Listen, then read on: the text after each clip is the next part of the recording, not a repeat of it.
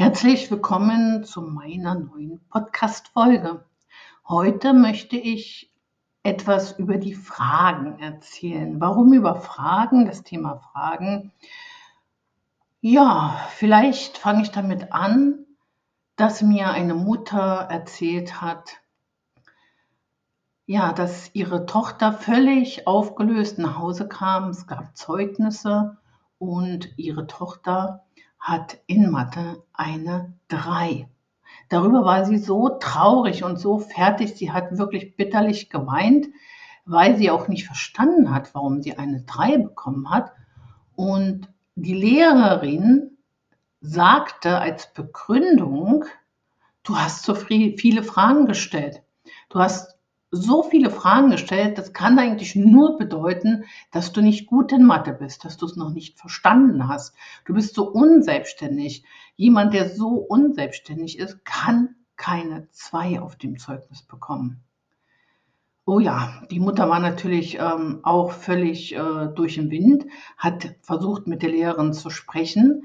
Diese Lehrerin selber war nicht zu sprechen, aber die Klassenlehrerin hat dann gesagt, dass also, ähm, wie gesagt, die Tochter viel zu viele Fragen gestellt hat und auf die Frage, warum denn sie äh, trotz zweier Zweien in Mathearbeiten und nur einer Drei in einer Mathearbeit eine Drei bekommt, war eben ausschlaggebend sein diese Fragen gewesen für die Benotung.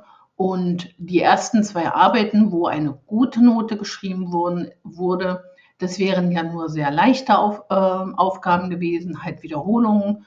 Und ähm, die gelten natürlich nicht so stark wie die andere Arbeit, die schlechter benotet wurde, also mit einer 3. Das wäre dann ähm, die wirkliche Leistung der Tochter zeigen. Ja, ähm, die Frage der Mutter war dann natürlich, ja, warum schreibe ich dann die anderen ähm, Mathearbeiten? Zwei sind mit einer 2 benotet worden. Und äh, warum darf meine Fra Tochter keine Fragen stellen? Gute Frage. Warum darf ein Mädchen keine Fragen stellen? Fragen bedeutet also, es ist unselbstständig. Ja, gucken wir doch mal ähm, uns die Fragen an. Also, warum fragen Kinder? Vielleicht wollen ja manche Fragen ähm, Kinder aktiv sein und Fragen stellen, um es besser zu verstehen und sich auch am Unterrichtsgeschehen zu beteiligen. Dann kann es natürlich sein, dass ja die Lehrerin vielleicht nicht so gut erklärt.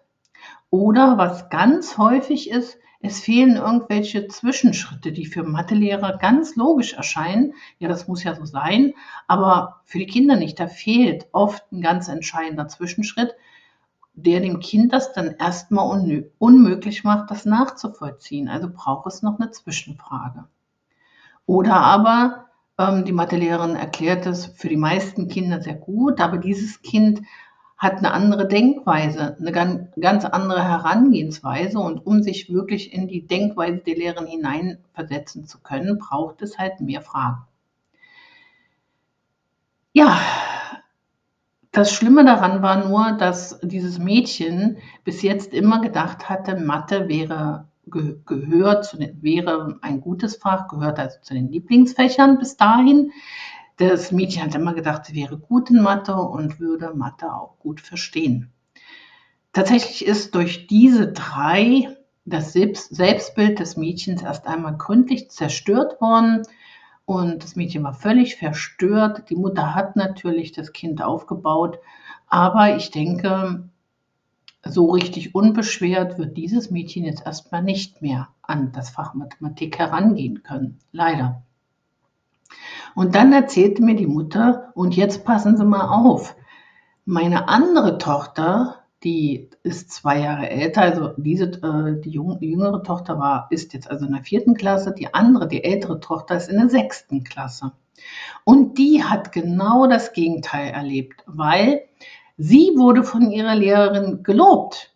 Wow, du stellst jetzt viel mehr Fragen, denn diese Lehrerin hatte dem Mädchen gesagt, du bist zu ruhig, du stellst zu wenig Fragen, ähm, stell doch mal bitte mehr Fragen. Und das Mädchen hat sich das zu Herzen genommen, mehr Fragen gestellt und dafür wurde sie jetzt gelobt. Also zweimal Mathelehrer, zweimal ganz verschiedene Herangehensweise an Fragen. Ja, also ich denke, dass es ähm, mal wichtig ist, mal zu erforschen, was bedeuten Fragen, wozu sind Fragen eigentlich gut? Sind sie wirklich ähm, etwas, was man verbieten sollte oder sollte man die Kinder wirklich animieren, mehr Fragen zu stellen? Allein wenn wir uns die Sprichwörter, deutsche Sprichwörter anschauen, dann wird eigentlich klar, wie wichtig Fragen sind. Konfuzius zum Beispiel, 551 bis 479 vor, vor Christi, meinte, wer fragt, ist ein Narr für eine Minute. Wer nicht fragt, ist ein Narr sein Leben lang. Hm? Ich glaube, dieses Sprichwort kennt jeder, oder? Und es gibt noch ganz andere deutsche Sprichwörter, aber eigentlich sagen die alle das Gleiche aus. Wir müssen fragen. Wir müssen viel mehr Fragen stellen. Also, wer nicht fragen kann, kann nichts lernen. Fragen macht klug. Das Fragen kostet kein Geld. Wer fragt, der lernt.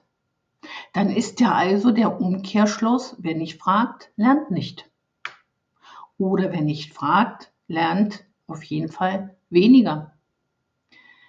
Aus diesem Grund ist es so wichtig, die Kinder immer wieder zu animieren, Fragen zu stellen und auch positiv gegenüber dem zu stehen.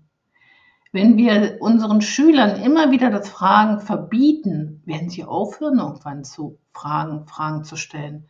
Aber Fragen sind wie gesagt, ohne Fragen zu stellen, können wir nicht richtig lernen. Die Warum-Fragen der Kinder. Wenn die Kinder fünf Jahre alt ungefähr sind, manche fragen früher an, manche später, dann ist ja diese Zeit, in der die Kinder ständig Fragen stellen. Immer, warum ist das so? Warum ist das so? Warum ist das? Warum? Warum? Und manchmal ist man als Elternteil dann auch schon genervt, denkt, oh.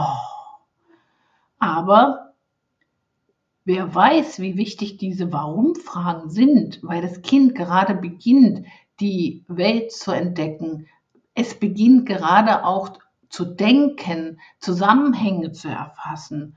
Und das ist so eine wichtige Phase. Und da sind diese Beantwortung der Warum-Fragen ist so wichtig. In der Zeit, als meine Kinder diese Warum-Fragen ständig hatten, und das bei meinen Kindern hat das lange gedauert, weil sie auch sehr interessiert war. Alles hat sie interessiert. Ähm, da habe ich in der Zeit wirklich manchmal selber überlegt, ja, warum ist das eigentlich so? Das ist doch eine sehr interessante Zeit auch für Eltern. Die ist zwar anstrengend, die Zeit, aber richtig toll, weil man selbst auch sehr viel Neues lernen kann. Oder ähm, Wissen, Allgemeinwissen wieder auffrischt, weil man vergisst ja auch viel. Vieles, was man in der Schule mal durchgenommen hat, vergisst man ja. Oder ähm, vieles, was früher so an einem vorbeigegangen ist, dann das ist vielleicht auch gar nicht so schlecht, mal das zu, zu wissen.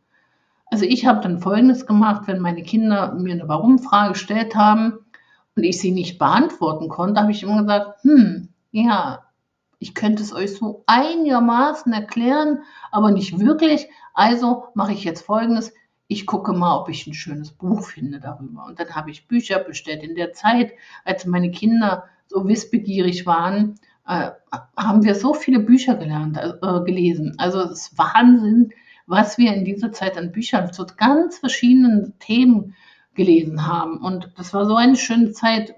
Ich habe selber so viel Neues erfahren können. Also es ist tatsächlich sehr, sehr wichtig, auf die Fragen zu reagieren und zwar positiv zu reagieren und sie auch zu versuchen zu beantworten. Und wie gesagt, wenn man es gerade nicht kann, dann bestellt man eben ein schönes Buch und liest gemeinsam dieses Buch. Jetzt aber habe ich ja die ganze Zeit äh, Sprüche vorgele äh, vorgelesen oder auch erzählt, wer nicht fragen kann, kann nichts lernen. Ist denn das wirklich so wichtig, das Fragen? Ja, und ähm, es ist wirklich ganz schade, wenn Kindern das äh, Fragen verboten wird. Ähm, ich kann es natürlich auch teilweise verstehen, weil äh, die Lehrer stehen mit so vielen, vor so vielen Schülern, die Klassen sind sehr groß, oft unruhig. Dennoch, Fragen stellen ist sehr, sehr wichtig weil sie sich eben positiv auf das Lernverhalten und auf den Lerneffekt haben sie einen sehr positiven Einfluss. Das heißt also im Gegenschluss, wenn Kinder aufhören zu fragen, wirkt sich das negativ auf das Lernverhalten aus.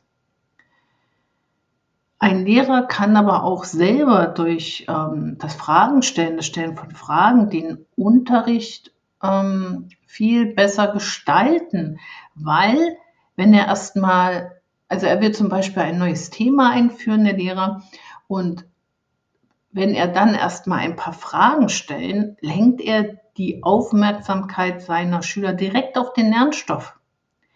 Die Schüler werden schon mal überlegen, ob sie schon was wissen oder nicht, und es werden dadurch auch Interesse und Erwartungen geweckt. Durch das Beschäftigen mit den Fragen und das Suchen nach Antworten und Lösungen finden die Informationsverarbeitung und das Lernen ja erst statt. Die Informationen gelangen beim Schüler in das Kurzzeitgedächtnis, die neuen Informationen, und werden mit denen im Langzeitgedächtnis verbunden. So kommt es auch schon zu einer unbewussten Gliederung und Strukturierung des Wissens, die das Behalten des Stoffes erleichtert.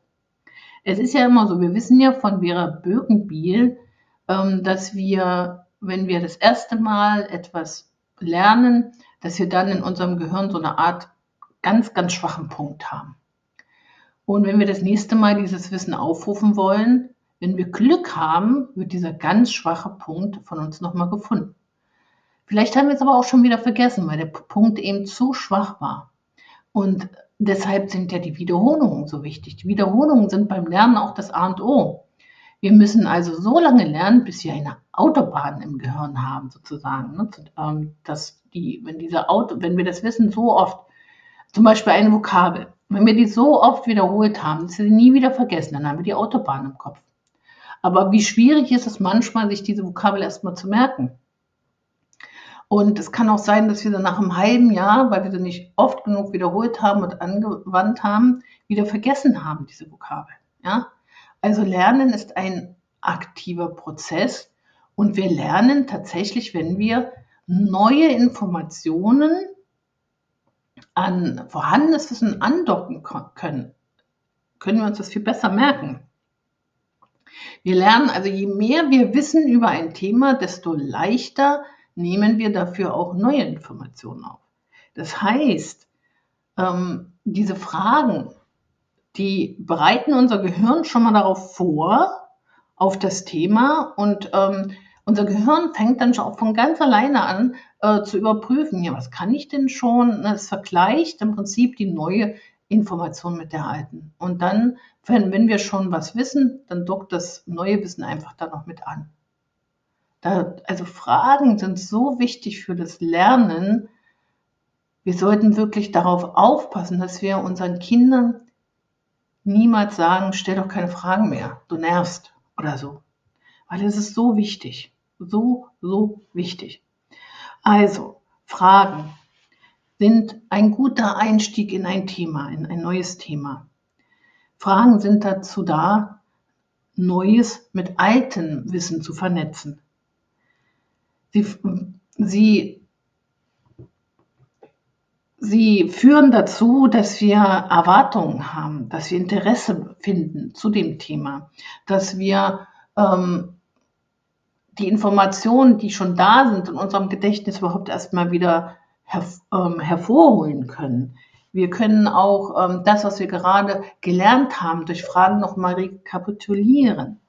Also Fragen stellen ist sowas von wichtig im Lernprozess, ähm, es ist so wichtig, dass Vera Birkenbiel sogar einen ganzen, ähm, ein ganzes Seminar dazu ausgearbeitet hat und ähm, äh, also auch beibringt. Sie lebt nicht mehr, aber diese Seminare, diese Bücher, die sie geschrieben hat, sind ja immer noch vorhanden. Also sie hat da eine ganze Fragetechnik auch mit erarbeitet, um halt ähm, diesen Lerneffekt zu erhöhen. Also, es gibt ja immer äh, dieser Spruch, wo, wie, was, wieso, weshalb, wer nicht fragt, der bleibt dumm. Nehmen wir uns das doch bitte zu Herzen und anstatt Kindern zu verbieten, Fragen zu stellen, sollten wir sie dazu sogar ermuntern, Fragen zu stellen. Ich sage meinen Schülern immer, stell Fragen, wenn du irgendwas nicht richtig verstehst, wenn du irgendein Wort nicht verstanden hast, wenn du es gar nicht kennst, wenn dir irgendwas noch nicht verständlich ist, also wenn du irgendwas noch nicht verstanden hast, stell doch bitte ruhig eine Frage. Du kannst so oft fragen, wie du das möchtest. Fragen stellen ist wichtig. Ja, das war erstmal das, was mir auf dem Herzen liegt zu diesem Thema. Ähm, wie kann man denn auch noch ähm, das Wissen vertiefen und ähm, wie kann man denn auch ähm, diese Fragen nutzen, noch äh, um effektiv das Wissen zu wiederholen oder auch zu vertiefen? Da gibt es ja auch die ABC-Listen. Ich glaube, das ist so ein nächstes Thema, was ich unbedingt mal hier im Podcast erzählen muss. Äh, die ABC-Listen, die auch Vera Birkenbiel ähm, sozusagen erfunden hat. Ähm, und was man damit alles Tolles machen kann. Also, wenn Sie diesen Beitrag ge gehört haben, dann ja, möchte ich Sie äh, wirklich dazu animieren, sich dann auch das, was ich über die ABC-Listen zu erzählen habe, auch mal anzuhören. Also, ich hoffe, dass ich das demnächst auch bald schaffe, mal aufzunehmen. Ja, wir hören uns bald, hoffe ich.